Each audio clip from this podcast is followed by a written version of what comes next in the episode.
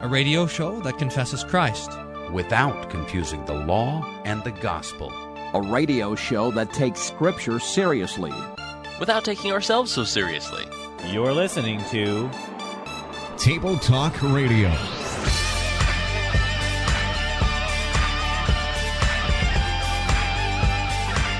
So here we have the the promise of the virgin birth already.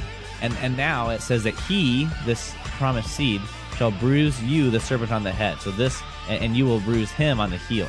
So uh, this is talking about the crucifixion of our Lord Jesus. So this is the first gospel. What in the world? The Lord's Supper is to help rediscover your innate goodness? Holy smokes. That's like saying that glasses are to make sure you can't see. It's like saying your shoes are there to make sure you can't walk. It's like saying it's like saying a boat is there so that you sink to the bottom of the ocean. That's the goofiest thing I've ever heard. Councilman Darren Lathan. Thank you, Mayor. On balance, I think as far as whether we do it on the 6th or the 12th, it matters about as much as my collection of Table Talk radio points the result of podcasting at its worst. This is Table Talk I, Radio. I wonder how long it's been since we've been mentioned in a city council meeting. We need to contact Councilman Darren Lathan about Darren that. Lathan. the problem is, is that uh, as soon as a, a council member at any jurisdiction whatsoever mentions Table Talk Radio, there's a recall vote already on the next ballot, and so that's that's tough, you know. And, and not every councilman's willing to endure that kind of political right, pressure. Right. Shame for the sake of the gospel. well, or something. Uh, yeah, or something.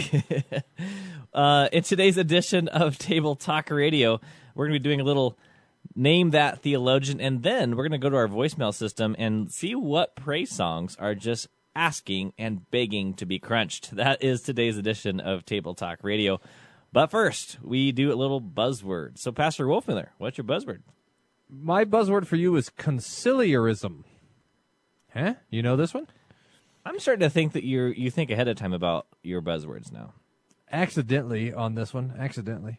Conciliarism was a reform movement in the 14th, 15th, and 16th century Catholic Church which held that supreme authority in the Church resided with an ecumenical council apart from or even against the Pope.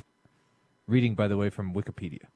The movement emerged in response to the Western Schism between rival popes in Rome and Avignon. Remember, there was a the, the great schism, and uh, there was two and then three popes all at once. The schism inspired the summoning of the Council of Pisa, or Pisa, I'm not exactly sure. 1409, which let's hope for the latter. which you know these names, which failed to end the schism, and the Council of Constance, 1414 to 1418, which succeeded and proclaimed its own superiority over the Pope. Conciliarism reached its apex with the Council of Basel, 1431 to 1449. That was a long one, which ultimately fell apart. The eventual victor in the conflict was the institution of the papacy, confirmed by the condemnation of conciliarism at the Fifth Lateran Council, 1512 to 1517. The final gesture, however, of the doctrine of papal infallibility was not promulgated until the First Vatican Council of 1870. Conciliarism. Uh, you, you get it? So, I mean, there's this debate in the medieval Catholicism is who's in charge, the Pope or the Council? And uh, there, it was up for debate for a couple centuries till See, the council's lost. And I'm I'm a little old fashioned. I kind of think that things should be handled by a good old wrestling match. So let's get the Pope out there. Let's get some of the members of council and, and see who wins. Or at least Yeah, arm wrestle. What happened to a good arm wrestling match? What what did happen to a good arm wrestling match? I don't. I am just in the jolly old Saint Nicholas way of thinking, I suppose. I was I was hearing a story of a, a man was telling me a story about this time he went. I don't know. He was in Pojoaque, New Mexico, and he was at a bar, and this drunk Indian fella comes up and says, uh, "Let's arm wrestle," and he starts arm wrestling, and his buddy behind him just is mouthing the words "lose, lose, lose." Uh, so he starts arm wrestling. He could beat him, but he loses, and the guy walks away pleased with himself. And then he says, uh, "If you would have won, you would have died." so I, I, uh, you know, I agree with your question. What happened to a good arm wrestling match? Good. I'm glad that we're all in agreement on that. uh, my theological buzzword for you is nihilism, or nihilism, if you want to pronounce it like that. the uh, philosophical Doesn't matter anyways. Obviously. oh, see how I did? Yeah. Oh, that was hilarious. Uh, it, it's the viewpoint that human life has no meaning at all, that there's no objective meaning or purpose to human life, and it states that there is no objective morality. Now, this is, by the way, the logical conclusion of uh, you know atheism. I think um, uh, this kind of um, naturalistic worldview that uh, only things uh, or empiricism maybe that only things that can be scientifically proven are true, and so nothing from the unseen uh, exists at all, or or the the whole evolution mindset. So that if we're, we're all here by some cosmic accident, then uh, your existence here is uh, of no value and no importance, and so there's no meaning to this life whatsoever. So there you go. I wonder how I'm going to possibly work that buzzword into the points joke at the end.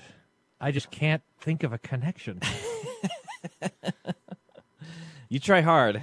I mean, there is a point to this. we're we're not just doing this for no reason here. There's a purpose. Okay, um, whatever that purpose is.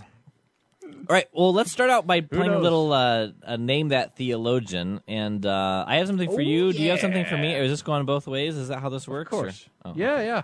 I got one too for you here. All right. So, do you want to hear mine first? Yeah, I do. I want to get. I want to be on the first.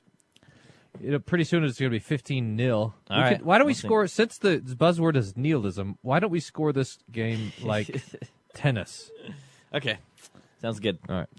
Uh, the person that's commenting here is reacting or commenting on rather 1 Corinthians 12:28. God has placed in the church first of all apostles, second prophets, third teachers, after that workers of miracles, then gifts of healing, helpers, administrators, various languages. Okay? Do you Okay. want you want to guess so far do you want to hear a quote? Yeah, I want to hear a quote. Okay. Um what distinguishes? I'm going to guess, by the way, that it's a the, it's a theologian that existed in the world after Saint Paul. So Okay, so far you're on track. So far you're on track. Uh, okay, I just need to check here where my markers are. Okay. Um, what distinguishes these three offices from all other ecclesial offices is that they can never be conferred by men. What St. Paul says of his apostolate, not from men and not through all men, Galatians 1 1, also holds true for the prophetic, office. It also holds true of the office of teacher in accordance with the belief that the entire uh, according with the belief of the entire ancient church. What the congregations can and must do by themselves is this that they must recognize these men for what they are. The congregations must determine whether he comes to them as a true or false prophet, a genuine or false prophet, an actual teacher sent by God or a heretic. And that is a tremendous determination involving great responsibility, which can happen only through the strength of the Holy Spirit and upon which depends the existence or non existence of the congregation. But they can never make anyone an apostle, a prophet, or teacher. God alone can do that. He has the initiative. Jesus Christ alone is the one who can call an apostle, an apostle understood here in the strict sense of the bearer of revelation, not in the wider sense of a messenger. God alone is the one who makes a man into a prophet, into a bearer of his word, which is happening here and now, while at the same time he puts the word into his head. The Holy Spirit alone is the one who makes a man a teacher. Huh. Huh, that's interesting. I wonder who this is, and I also wonder what you're up to reading this book. That's mostly what I'm curious about. It you know gives me insight into what you're thinking about. What makes you think I didn't just grab a book off the shelf for the sake of this game? Um, ah, you read it like you had been reading it. That's why. Uh, like this is a particular passage that you've been digging into. It sounds nice. It sounds modernish. It sounds like maybe it was. It's either a new trend.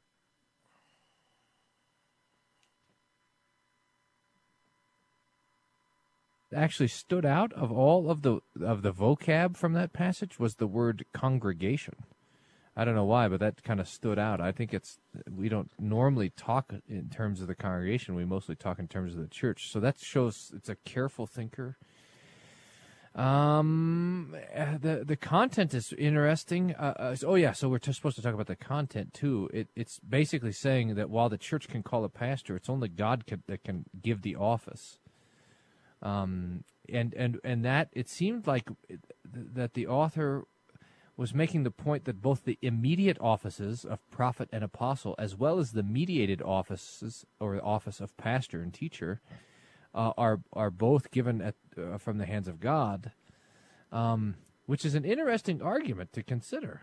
Uh, I hadn't, I don't know if I'd actually thought of it that way uh, specifically. So, but I've got no idea who this is. I've got maybe a couple in mind, but I, I, not confident at all.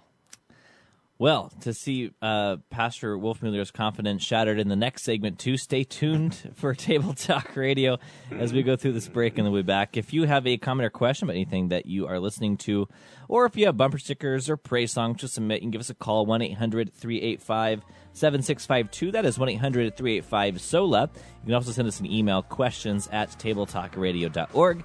Questions at tabletalkradio.org org. When we get back from this break, I'm going to give you two more quotes, Pastor Wolfmueller, and you'll have the task of trying to guess just who this is. we'll be right back. You're listening to Table Talk Radio.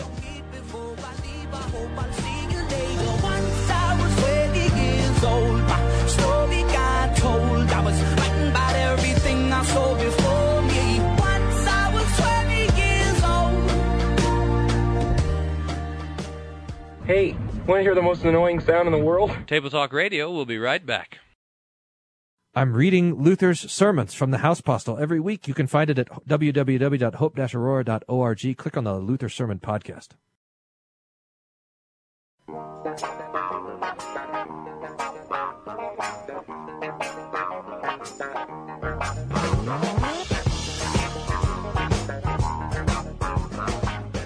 Welcome back to Table Talk Radio. Pastor Wolfman, you like that song? I do. I was thinking, man, I wish we had bass players in the world still, like we did in the 70s. what do you mean? We still have bass players? What are you talking about? Just, just not like the good old days, huh? Man, these guys could settle into a groove. I wish you'd quit interrupting me. I'm trying to read through this theologian that I've got for you. This is some really good stuff. Well, you're supposed to be listening to my theologian at present Okay, time. okay. And Fine, here is fine. your I'll- second quote. I'll listen. Can you tell when I when I say it like that that I'm doing air quotes? I'll listen. I wish there was someone to indicate air quotes on the radio. Like, Uh, remember Victor Borge who had the spoken punctuation? We need to do that. no, I don't think we do. Okay, here is your second quote. Okay. In these three offices, the operation of Jesus Christ continues. He himself is the prime apostle, the one true apostle. His sending of his apostles continues, so to speak, his sending by the Father. Just as the Father has sent me, so I send you, John 20, 21. He is, according to the word of the Emmaus disciples, a prophet, mighty in deeds and words before God and all people. Luke 24, 19. That is, he is the fulfillment of all prophecy. He is the teacher. He and the apostles and all the faithful are the disciples. He is the teacher of all teachers. He is uh, the one in whom all teaching is fulfilled. You must not call each other rabbi. One is your teacher, Christ. Matthew 23 8. He is the one who teaches with full authority. The teaching of the apostles harkens back to his teaching. Christ teaches the world through the apostles. Thus, all three offices are the continuation of the office of Jesus Christ. And for this reason, they are completely indispensable. And still, one other matter connects them as a unit. They are, each in its variety, an office of the Word. The bearer of these offices are heralds of the Word of God. Hmm. I think this is a Lutheran. What gave it away? By the way, well, I don't know. The, the, this language of the office of the word is is nice, and I don't know other f- confessions that will actually use it. um, and I think it's particularly helpful, uh, and it's very good in Lutheran and things. Um, so that was my first clue. Uh, this quoting the scripture like this and, and, and dialing back the work of Jesus to or the work of the, the, the pastor and the prophets and apostles to the work of Christ and making Christ the chief preacher, po- prophet, and apostle is also helpful. Uh, I think. But I'm not sure who. I, I don't know what the argument is. I, am tr- having trouble figuring out who the argument is against. It seems like um. I, so I can't. I'm having trouble figuring out what this. It seems like it's more. It's a little bit more uh, kind of polemic than just a commentary on First Corinthians. I think this next quote might Um, help that uh, okay. inquiry. This is my. This is it. This is my final. This is your final go. My final quotation here. Okay, let's have it. But the New Testament must already fight against so called gnosis. In the form of Christian teachers, leaders of great Gnostic schools have broken into the church, to be sure, as we must readily grant in good faith. They believe that they were called by God to be teachers, just as the lying prophets against whom Jeremiah and Ezekiel had to fight certainly were persuaded that they were sent from God and they had right on their side. We can't imagine what destruction this voluntary teaching caused in the church of the second century. Around the year 150, uh, there were at Rome at least three significant Christian communions, from which each claimed the title to be the one true Church of Christ the Valentinian, the Marcionite, and that which, which began to call itself by the name Catholic. Hmm. I'm against. I like that this guy's against the the um the the Gnostics, like the Bible. That's good. Um, this reference to church history. See, I I was so. Okay. I'll tell you. I think I uh I, I got. I'm going to give you my three guesses. Now, if none of these three are it, then I'm really going to be in trouble. Um, it seems like it could be something from CFW Walther, but it would be have to be a very new translation. But his kind of concern about developing the office of the Holy Ministry, something like that. Um, this kind of particular interest in both Scripture and the um, uh, and the and the history of the church uh, uh, uh, have, has me leaning towards someone like Herman Sasse. But also that would be really need to be a really new translation. I can't quite figure this out. The, so my my third guess is going to actually be my real guess, uh, and this would be um, something from uh, Dr. Kurt Marquart, like from his dogmatic or something like that on the on the church and ministry, um, and and because it seems like it's more of a of a scriptural and systematic treatment of the office rather than an exegetical treatment of of, of uh, Corinthians. So I'm going to say, who is Dr. Kurt Marquart? Hold on, I'm getting my sound effect here.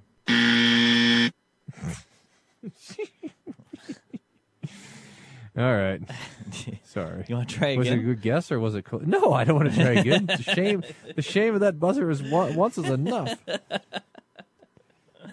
Well, I'll give you a hint. You want a hint? Yeah. Your hint is that it's one of the other two that you mentioned. Oh, okay. Huh. So at least you're on the right track. Um, I don't know. Walther or Sasse? Let me see. I'm going to say Sasse. Oh, I didn't. I didn't anticipate getting a ding ding ding sound effect. I just was just planning on the buzzer sound effect. Yeah. okay, you're Did I right. get it right? It's Sasse. It just so happens that Dr. Marquart studied under Sasse, so This is in the Lonely Way, Volume Two. thing. Huh. I like Sasse. You know what? The things that uh, and uh, Marquart has this mark too, but how Sasse can do this thing where he can just move between church history and scripture and systematic theology all over the place. It's just fantastic. It's beautiful, really. This is a, a lecture entitled "The Office of Teacher in the Ancient Church." So um, he goes in and talks about what the uh, uh, this role of teacher is. And uh, I mean, I don't know. The, the essay isn't necessarily a polemic, I don't think, but he did, you know, talk about how that this office is one that is, um, you know, mediated by the congregation, but it is, but it is not the congregation's call that actually uh, makes a person um, a teacher, but it is God through the church. That makes does that does that make sense? Yes. So, uh, yeah, it's helpful, I think. Huh. I wonder why you're up to reading that. A little convention prep the, or what? The answer to that question is because I had to do something for Name That Theologian on Table Talk Radio. so you did just pull this off the show. yeah, I kind of did. Wow. Well, we got about three minutes, so I'm I'm ready to get in on my theologian here. All right. Here you go. I'm going to read from this part here, which I was reading just a minute ago. The Creed teaches us that a people of God must be on the earth and remain until the end of the world. This is an article of faith, which cannot cease until that comes which it believes, as Christ promises. I am with you even unto the end of the world. But how can a poor erring man know where this Christian holy people in the world is? It ought to be in this life and on earth, for if uh, it believes that a heavenly nature and an eternal life are to come, but as of yet it has them not. Therefore, it must be in this life and this world and remain in them until the world's end. For it says, I believe in another life, thereby confessing that it is not yet in that life, but believes in it, hopes for it, and loves it as its own true fatherland and life, though it must remain and endure meanwhile in exile. As we sing in the hymn to the Holy Ghost, when we turn home again from this exile, of this we shall now speak. Okay, so um, this, well, where I thought this quote was going, and maybe, are you going to be reading quotes from the same work there? Oh, yeah. Maybe it's going to go in this direction, but uh, I thought it was really going to start in on this question where are the holy people? And maybe start to talk about like the marks of the church kind of a question. Um, yes. And, and maybe that's where it's going. But the quote that you gave me, though, mentioned that idea is more focusing in on the question or maybe the statement that we have in the Apostles' Creed, the promise that there is a life everlasting. And that's a wonderful promise. Um, so that when we confess in the creed that I believe in the holy Christian church, the communion of saints, the forgiveness of sins, the resurrection of the body, and life everlasting, it is a promise to the here and now. So that there must be sanctification on this side of heaven if we are to be the communion of saints and we're not yet in everlasting life. Uh, we're not yet in um, the world to come. So there's a there's a, a truth that we are holy here and now and yet we're living in a fallen world and we look forward to the world to come when Christ makes a new heaven and a new earth in his presence free from all sin and death and disease and sickness and tears and everything else. Um, so that's where we're we're starting out. Uh, where this goes, I don't know. Um, we're just about thirty seconds. Do you have anything to add to what I just said? No, you're right. It is, but it's going to head in this direction of the marks of the church. And in fact, uh, it, the next section I'm going to read starts with this: first, and then the next one starts second, etc. What would happen after so, that? well, third, all the way to seventh. Ooh, seven. Okay, that gave me a big hint. Yeah, I know. all right, so after this break, I'm going to get on the board and uh, show uh, my uh, knowledge of theologians above Pastor Wolfmueller, and uh, go into the game. Yeah, it's it's love, love. Is that how? Is that isn't that how you score nil. a tennis match? Nil. Oh, Nil, oh, you're right. nil, I see nil. in tennis. Yeah, love. In tennis. Okay. Yeah. Uh, so it's gonna be 15 love. What, what, what counts? What counts nil? That's what we should have been doing. Zero. Uh, I don't know. We'll be right back. Go away. That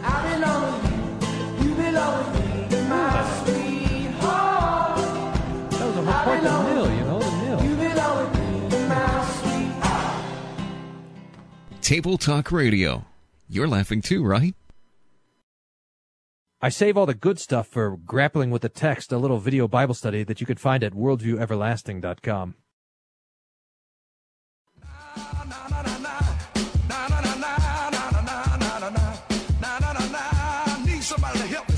Time.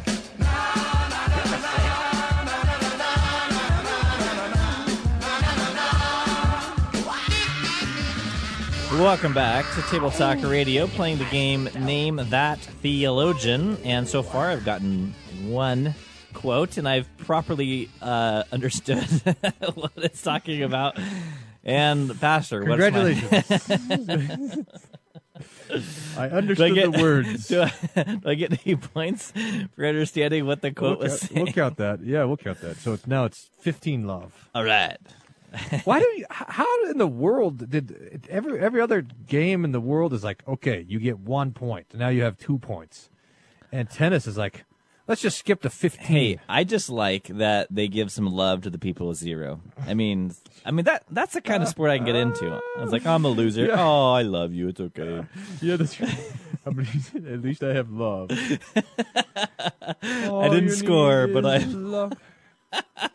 I'm just gonna let this one go. I know. for me. You you can read your second quote, but I might not even listen because I want to stick with. Uh, Okay. First, this Christian holy people is to be known by this that it has God's word, though in quite unequal measure, as St. Paul says. Some have it altogether pure, others not entirely pure. Those who have it pure are called those who build on the foundation gold, silver, precious stones. Those who have it impure are they who build hay, straw, wood on the foundation, yet will be saved through fire. Of these, more than enough has been said above. This is the main point. This is the high chief holy possession from which the Christian people take the name holy.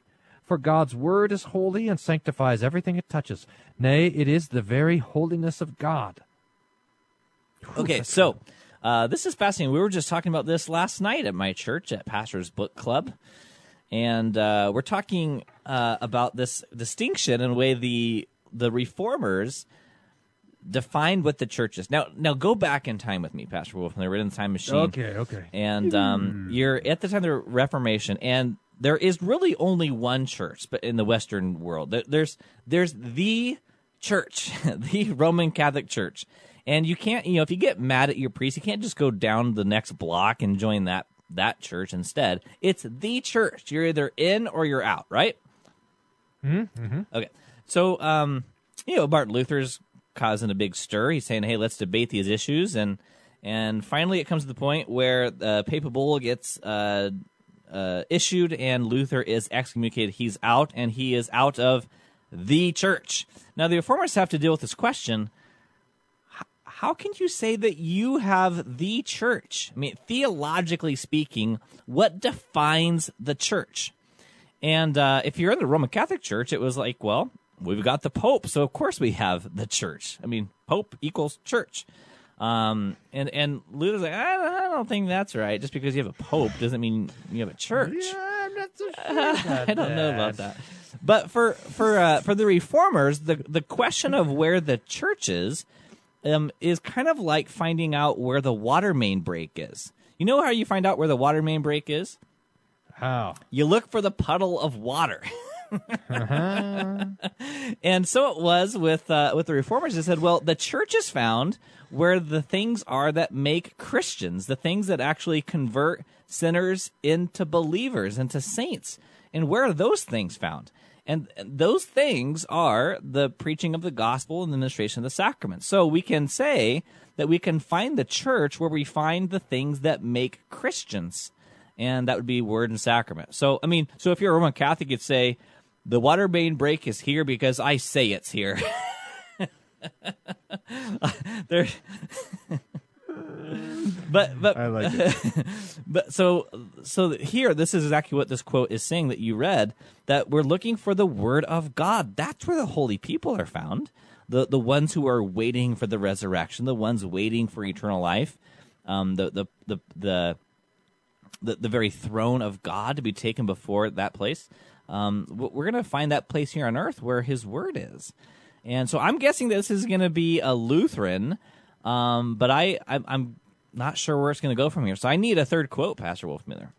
Okay. By the way, did Second- I correctly understand what that quote was all about? Yep. Gene, Yep, yep, Thirty you did. love. Oh yeah, we're scoring this thing. Second, God's people, or the Christian holy people, is known by the holy sacrament of baptism when it is rightly taught and believed and used according to Christ's ordinance. That too is a public sign and precious holy possession whereby God's people are made holy, for it is a holy bath of regeneration through the Holy Ghost in which we bathe and are washed by the Holy Ghost from sin and death as the innocent holy blood of the Lamb of God. Where you see this mark, Know that the holy Christian people must be there, even though the Pope does not baptize you, or even if you know nothing about his holiness or power and power. The little children know nothing about that, though when they grow up they are, sad to say, led astray from their baptism. St. Peter complains in 2 Peter 2, they enticed through lasciviousness those who had escaped and who now walk in error. No, do not be confused by the question of who does the baptism. Baptizing, for baptism does not belong to the baptizer and is not given to him, but it belongs to him who is baptized, for whom it was established by God and to whom it is given, just as the word of God does not belong to the preacher, except insofar as he hears and believes it, but to him who hears and believes, and to him it is given.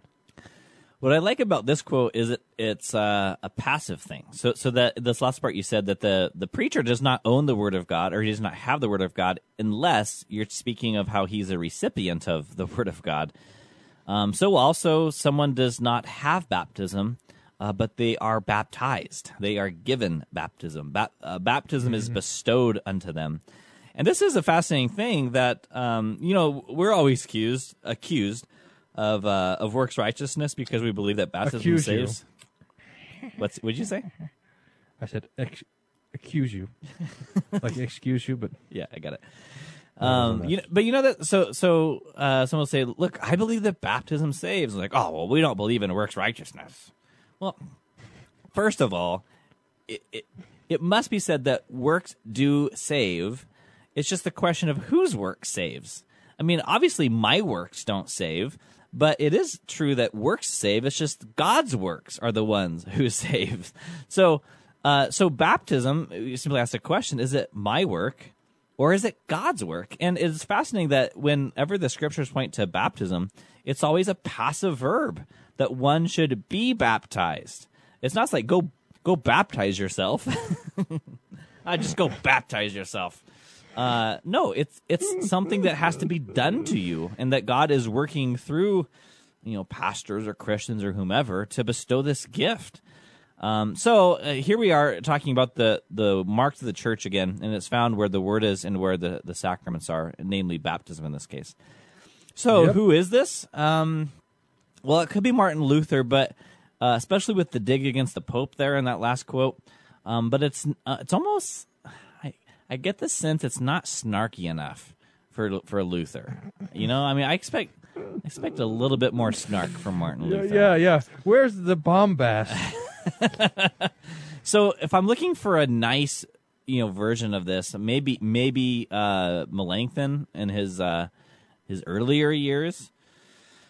Um, so I, I'm also thinking maybe, although I don't I don't know his writings as well as I should, maybe uh, Martin Chemnitz or something like this. So I don't know. Um, I don't think it's Melanchthon. Let's say Martin Chemnitz. hey, do you have that buzzer you could press? Yeah, hold on, let me get it. Ding ding ding ding ding ding ding. was it okay? Was it any of the ones I suggested? Uh, yeah, yeah, yeah. It was Luther. Ah, Really, Yeah, Luther? Uh, in fact, you failed uh, me with the I- lack of I- snark. If you want some snark, I can read the beginning of this. okay. See, you're, try- Uh, you're trying to cut out the snark to throw me off the trail. it's a long piece here on the councils and the churches. Uh, um, let me see. Uh, oh man, this is. I was. Uh, have to. Some years ago, many of the papists occupied themselves with the councils and fathers, and at last brought them all in the councils together in one book. Uh, oh no, that's not what I meant to read. Boy, that was You can cut this snarky, man. Tone it down. Sorry. I have often joined in laughter when someone offered the dogs a bit of bread on the point of a knife, and when they snapped it at it, wrapped them on the muzzle. It was a good joke. but I never thought at the time that the devil would have that kind of joke on us men and take us for such poor dogs until I found out how the most holy father, the Pope, plays this same kind of dog's joke on Christendom in his bulls and books and daily practices. But Lord God, with what loss to men's souls and what mockery of the divine majesty. That's what he's doing now with the council. The whole world has cried and waited for it. The good emperor and the whole empire have been working for it for about 20 years, and the pope has held out false hopes and held off and constantly offered it to the empire like a bit of bread unto the dog until he saw his time. Then he raps him on the muzzle, mocks at him as though the emperor were his fool and jumping jack. Woo!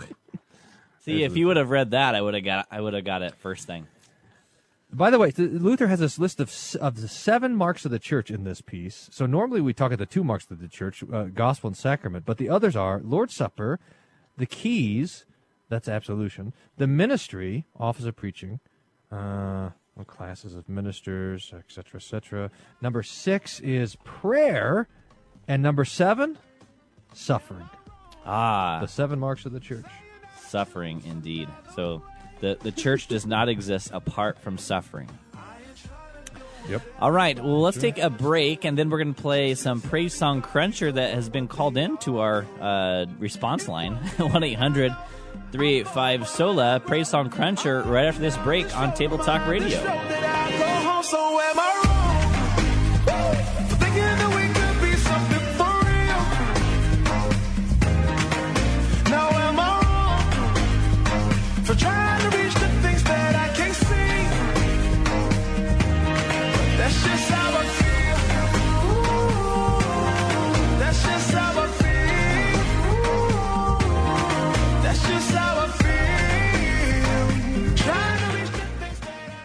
Table Talk Radio. It's like spinach.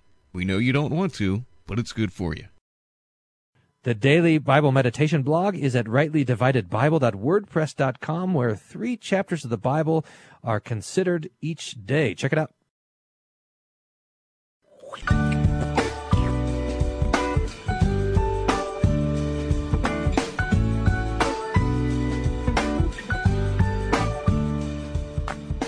And we're back here on Table Talk Radio.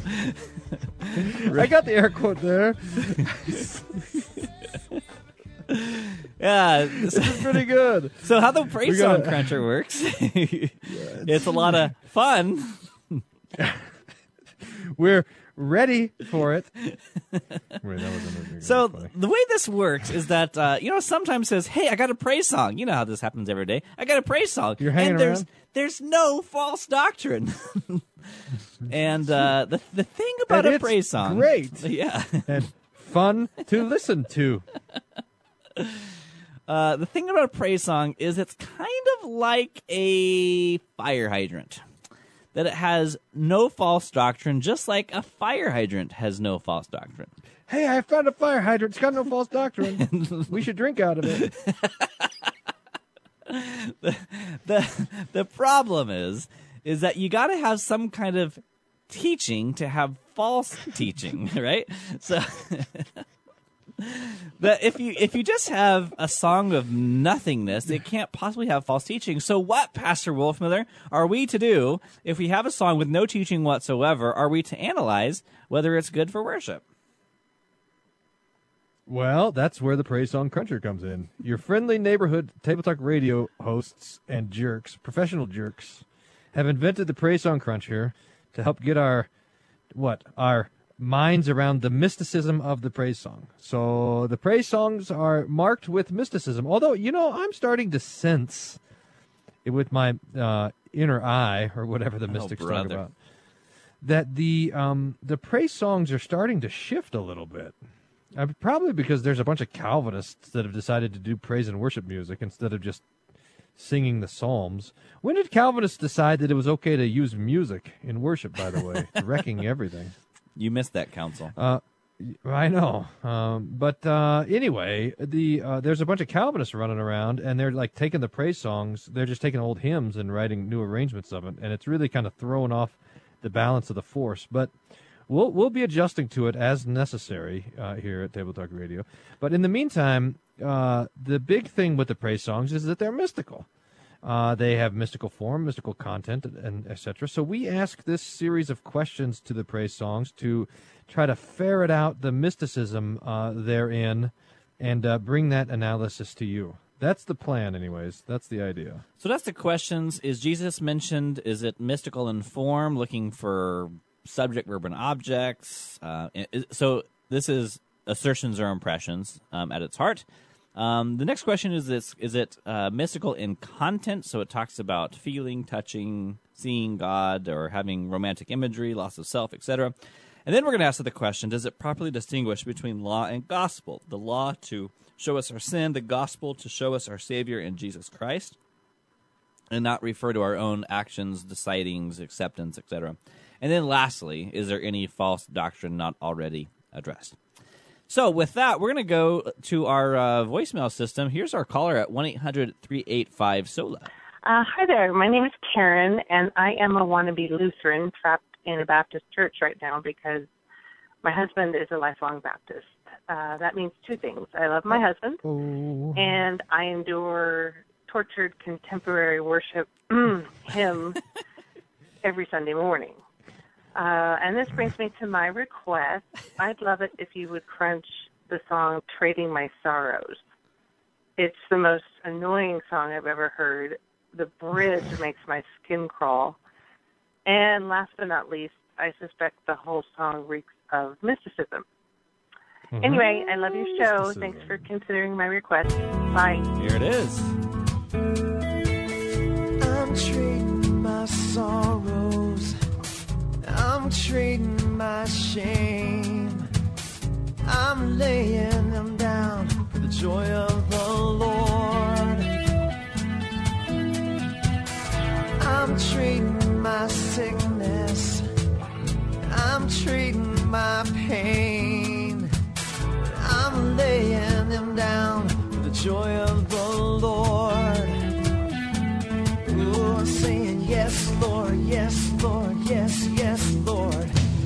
That couldn't be the annoying yes, bridge she was talking yes, about. Yes, Lord, yes, Lord, yes, Lord, yes, yes, want to be Lord, annoyed by amen.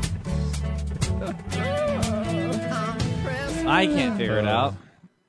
Well, um, what is the name of that song, by the way? uh, trading my sorrows, and uh, it continues. Uh, well, I'll skip past the the chorus there. Um, I'm pressed but not crushed, persecuted, not abandoned, struck down but not destroyed. Oops, my thing just added another or put another ad in, so it shifted my whole screen down. Um, good thing I'm not the praise song leader, huh? Uh, I am blessed beyond the curse, for his promise will endure, that his joy is going to be my strength. Though my sorrows may last for the night, his joy comes in the morning, and then the chorus again. And there's more ads, so that's all that I can read to you. Yes, Lord, yes, Lord. Man, there's a lot of yeses. That's a particularly affirmative song. True. We, I mean, I'm glad they didn't do the inverse. Is like, um, you know, a song about how I'm not trading in my sor- sorrows and saying, "No, Lord, no, Lord, no, no." That would like be all the prophets. such negativity. I know. How could you endure it? Uh, it like um, you know how we had we just had the old Luther talking about how the the um the cross is one of the marks of the church. I know. Oh no, Uh, alas. All right, well let's crunch this dude. All right, is Jesus mentioned? Yes or no? Well, Or I there's can't some. tell. It's, there's a Lord that's being addressed. Uh, I know it because I read here in the. Oh, my goodness! Look at the end of this. Yes, Lord. Yes, Lord. Yes, yes, Lord. Repeat, repeat. Amen. Repeat, repeat, repeat. Amen. Repeat, repeat, repeat. Amen. Repeat, repeat, repeat, repeat. Amen. Amen. Amen. Amen. Amen. Yeah. Yeah, I think it's the final yeah. That's the clincher. Yeah. I mean, Okay, i- so if, if you had it in the inverse, in the negative, it, it would be no, no, no, and then all then it'd be nah, nah. nah, never mind. Oh. Look at here. We're mocking someone's very heartfelt piety. Your praise song crunching jerks here at your service. Apparently, we got to remember that the praise songs. You know, people like these songs. Uh, okay, so, So, so that's are why we we're putting on crunching our it. sensitivity hats now, or what? yeah. Okay. So, um, objectively speaking, does this does this song name Jesus? No. Okay, can't argue with that. No, How no, about- no, no, no, no, no, no, no, Yeah, no, I- no, I no, got it the no, first time. what about mystical in form? Uh, it's fairly repetitive. Just taking a little look here. uh, man, I can't. I can't remember the last What time would we you- had something this repetitive. I think this is one of those songs that you had on the uh, the original Praise Song Cruncher, the, the beta version of the Praise Song Cruncher, where you asked the question whether it's uh, trying to put us in a hypnotic trance. And uh, I think that's Yeah. what it's doing here, isn't it? It does. I'm hardly even paying attention to anything you're saying anymore. uh, th- th- let's see. Joy is here, wake up. Joy is here, wake up. Joy is here, wake up. Then the next verse. Joy is here, wake up. Joy is here, wake up. Joy is here, wake up. Joy is here, wake up. this is incredible. I mean, how many? You know what you could see is uh, how rep- there's like it's probably like, you know how some of the praise songs you have seven words 17 times or whatever this one this i mean this really has that few actual words in it. I am blessed beyond here's some theology. I am blessed beyond the curse for his promise will endure that his joy is going to be my strength. That's an allusion to the scripture the joy of the lord is my strength so that's all right. Though my sorrow may last for the night his joy comes with the morning. That's kind of a paraphrase of the psalm. But the main idea is this I'm trading my sickness, I'm trading my pain, I'm laying it down for the joy of the Lord. And that to me seems like some sort of prosperity gospel sort of thing. Like that I can choose to be not sick or not mm. I can you see what I'm saying? So if I'm sick, I'll just, you know, here you go, Jesus, here's my sickness. Now I'm not sick anymore. I'm going to tr- I'm going to trade it in. Yes, yes, yes. Yes. uh now Well, I don't mean uh, I don't it's mean so- to pressure you, but we do kind of need to move on to law gospel with limited time. Okay, okay. So uh, I don't see. I mean, the the law here, I suppose, would be something like the the that that that I suffer, right? That I'm sick, and that I have sorrow. That that is that the law? Do you think? I mean, Well, uh, I it's mean, not I don't- sin, is it? I mean, it's maybe being treated as law, but I mean, uh, so so we suffer because we're in a fallen world, but it, that in of itself isn't the law. Ah, we're we're Yeah, we're out of time though. So Ugh. is is this crunched or is it? Uh, oh yeah, this is demolished. I mean, this is this is agonizing, and it um, avoid it. You know, I mean, lay down this song and Yeah. take up the joy of the Lord. Yes, yes, yes. Thanks for listening to this edition of Table Talk Radio. Where the points are n- nihilistical. Thanks for listening to this edition of Table Talk even a Radio. real Table Talk Radio is not for everyone. Who cares? Please consult your pastor before listening to Table Talk Radio. Side effects may include Doesn't nausea, matter. vomiting, headache, heartburn, hair loss, hallucinations, It's a real aversion to incomplete sentences with aquatic imagery, psychosis, coma, death, halitosis, lung cancer, brain tumors, sleep gain, internal bleeding, Oh. internal combustion, a sudden craving to smell your backseat, claustrophobia, an uncontrollable urge to fight the Calvinists on Twitter, and falling off your treadmill.